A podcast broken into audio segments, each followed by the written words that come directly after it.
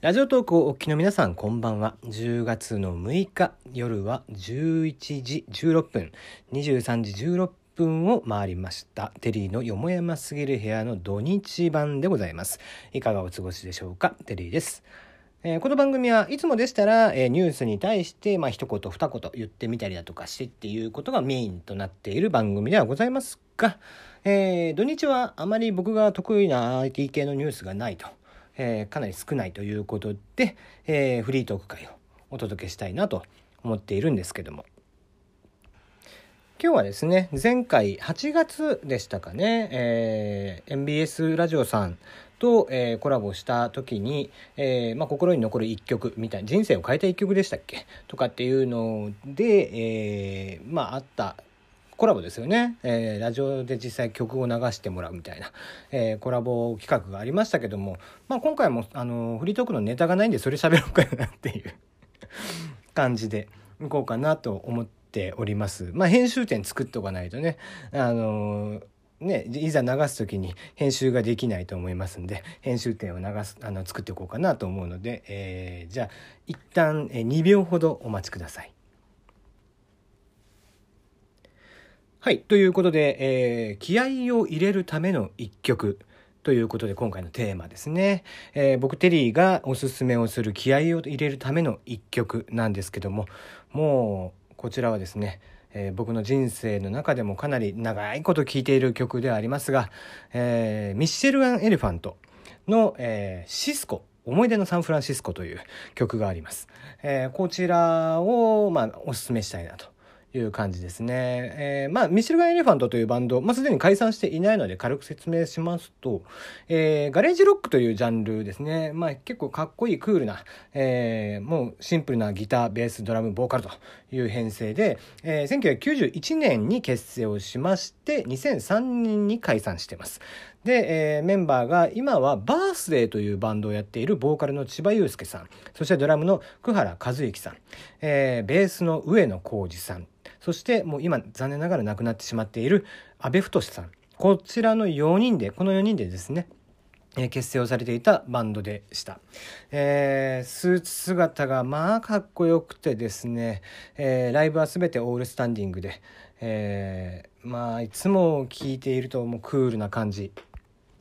とにかくこう演奏している様がかっこよくてですね。あのまあこだわりがあってなんでしょうけども、まあ、広いホール系でやる時にも絶対にワイヤレスを使わないんですね。ギタードラム。あギターベースですね。アンプにつなぐケーブルというのがもう直差しで、えー、なっていると。凄まじくかっこいいクールなバンドだったわけですね、えー、横浜アリーナ今でこそ当たり前になってますけども初のオールスタンディングを決行したバンドで、えーございます。このでその、えー、ミシェルガン・エレファントの、まあ、通称ミッシェルと僕らは呼んだんですけどもミッシェルのね、えー、その代表曲「シスコ」なんですが、えー、フジテレビで昔ね深夜番組で「ファクトリー」っていうのが音楽番組いまだに BS とかでやってんのかな、えー、そちらの司会をしてたのがピチカート5の小西康晴さんで小西さんももうクラブでは必ず DJ する時にはかけるんだけどこれが一番盛り上がるという曲でした。まあ、もうシンプルな歌詞ですよ。一言、シスコって叫ぶだけ。びっくりしますよ。最初聞いた時。もう、シスコという曲がとにかくかっこいいと。いうので、まあ、僕らのちま、僕らの仲間、まあ、バンド仲間でですね、えー、で、ちょっと話題になっていて、まあ、どんな曲なんだろうと思って聞いてみるとですね、えー、ギターのフレーズがずっと鳴っていて、合間ブレイクを挟んでシスコと叫ぶだけという、えー、とんでもねえ曲があったもんだなと思うんですね。えー、当時僕らもこう、バンドをやっていて、ロックバンドをやっていたわけですけども、こんな曲もありかと、えー、思って、た次第でしたね。まあ、テンポも速くてでライブを重ねれば重ねるほどですねこのテンポがどんどんどんどん上がっていくんですね解散に向けて。もうとにかく客を煽る煽る。えー、まあ、フジロックフェスティバル第2回でしたっけ、えー、お台場で会った時ですよね。えー、まあ、お台場でフジロックがあったなんていうことを知らない人も多分多いんじゃないですかね。えー、その時に、まあ、シスコやってたわけですけども、まあ、中、もうミッシェルの演奏、まあ、シスコ自体はやってたんですけども、ミッシェルの演奏が中断されまくりで、えー、非常に危ない状況の中で演奏されたのを非常に覚えていますね。えー、とにかくこうギターのフレーズがガンガン鳴っていて、えー、ブレイクでシスコでっていうその3つの繰り返しなんですよ。えー、なんですけどもとにかくテンションが上がる。うんもうこれはね自分がバンドの時にも、まあ、ライブの時とかさすがにリハーサルとかね、えー、自分たちのバンドの曲を、えー、聴いたりとかしてましたけども、あのー、家出る時ぐらいはやっぱりテンションを上げてその日テンションを上げなきゃいけないという時とかはもう必ずこれを聴いてたりしてましたね。あとはこう、うん、もっと若い時にはね、えー、何か特別なイベントがある日うん、今日はなんか、えー、何かの大会があるとか、えー、そうね高校生時代やったら、えー、体育祭があるとかそういった時にはもう気合を入れるためにとにかくシスコを一発聞いて、えー、腹の底から気合を入れてその日に挑むと。いう感じでございました。まあ、こんなね、夜中にかけて気合を入れるっていうのもちょっと変な話ではありますけども、えー、明日から、これね、聞いてる、えー、ということは、えー、10月31日なんでしょうけども、えー、明日からはね、11月1日ということで、今年残り2ヶ月を頑張って乗り切るという意味で、えー、こちらの曲を聴いてもらえたらなと思います。えー、ミッシェルガン・エレファントでシスコ、思い出のサンフランシスコ。はい。ということで編集点作ってやってみました。まあ見事に一番最後の最後にうちのリリーさんが泣くというね マジかやって思いましたけどね、今 せっかくさ、人が静かに、静かな空間にしてやっているにもかかわらず、最後の最後一発猫が泣くってってこれね、まあまあ、いい、まあいいか、採用されなくてもね、別に採用されるために、え、やってるというよりは、こう、どっちかっていうと、このシスコという曲はね、ほんと良くて、あの、もうここから編集点終わ切ってると思うんで、あの、普通に喋っていきますけども、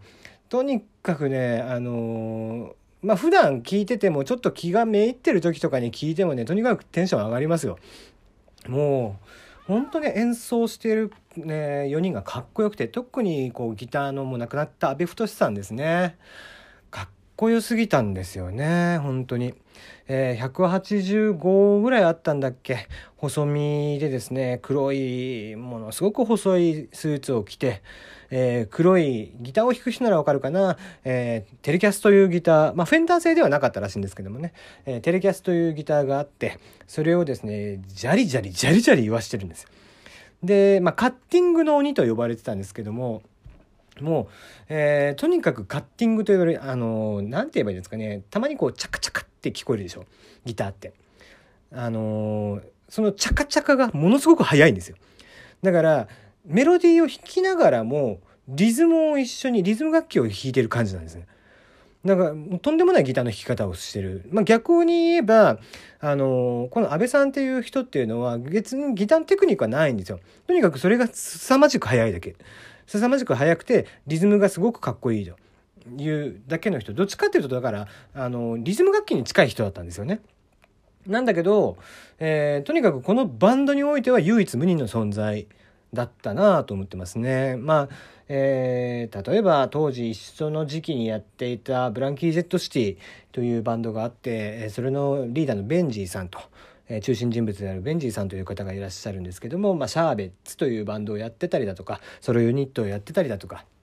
いろんなことをやってるんですね。えー、ウーアさんと一緒にアジコというバンドをやってたりだとか。で、その人は結構昔の曲、昔のバンドの曲をバンバンやっちゃうんですね、未だに。なんですけども、えー、千葉さん、久原さんがやっているバースデーでは、まあ、ミッシェルの曲って全然やんないわけですよね。うん、じゃあだからといって、えー、ミッシェルガン・エレファントが再結成できるかって言ったらできないんですよ。えー、ザ・イエローモンキーという今、えー、復活をしているバンド、えー、その大、えー、リーダーである、えー、吉井和也さんボーカルの吉井和也さんですねがおっしゃっていたのがこうなんだろうな年を取ってくるとそのいざ復活をしたいって思う時にも復活ができない状況っていうのに陥る可能性もあると。で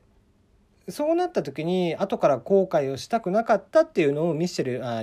えー、イエローモンキーが復活した時に言ってたんですよね。おそらくそれは、えー、吉井さんとその吉井さん率いるザ・イエローモンキーとミシェルガ・エレファントというのは、えー、デビュー当時のレーベルというのが先輩後輩に当たっててで、えー、決してジャンルが被るジャンルでは、えー、人たちではなかったんですけども吉井さんはすごくミシェルガン・エレファントが好きだったみたいででご自身の、えー、ラジオでもよくかけてたんですって。で、えー、まあ何回も何回もかけてんだから一回菓子折りぐらい持って挨拶にでも来いよって言ったら翌週に吉井さんのラジオに千葉さんが出てたみたいなこともあったそうなんですけどもまあそんなそのミッシェルのやっぱりこうギターの安倍さんが亡くなられててもう彼らは復活しようにもできないわけですよね。えー、今 x ジャパンが、えー、復活してまたやってますけどもヒデがいた頃のあの音はもう出せないわけですよ。うん、そうしていった中でやっぱり、えー、ザ・イエローモンキーもう一回やりたいって思った時に誰か一人でも欠けているどうしてもできないっていう状況に陥ったらものすごく嫌だなっていうふうに多分思ったんじゃないかなと思うんですねこれは勝手な予測ですけど。うんえー、実際その、えー、吉井さんソロの時にあの東芝 EMA かな？かなんかのイベントで「世界の終わり」というミシェルガン・エレファントの、えー、デビュー曲、えー、メジャーデビュー曲ですね。になる「世界の終わり」ってあっちのあのアルファベットの方じゃないよ。世界の終わりという曲があって、えー、それはミシェルガン・エレファントが解散した時の最後の最後の曲なんですけどもそれをカバーしてるそうなんですよ。あの実際映像とかにも何にも残ってないです。記録だけがただメディアとかで、えー、それをやったという記録だけが残っているだけで、えー、まあ、一切、えー、演奏はしてないわけですけどもね。え、それぐらい、えー、そのミシェルガン・エレファントというバンドが孤高の存在でとにかくかっこよくて、えー、その当時の僕ら世代20代前半その当時20代前半を生き抜いてきた僕らにものすごく音楽の影響を与えてくれたバンドでした。よかったら聴いてみてください。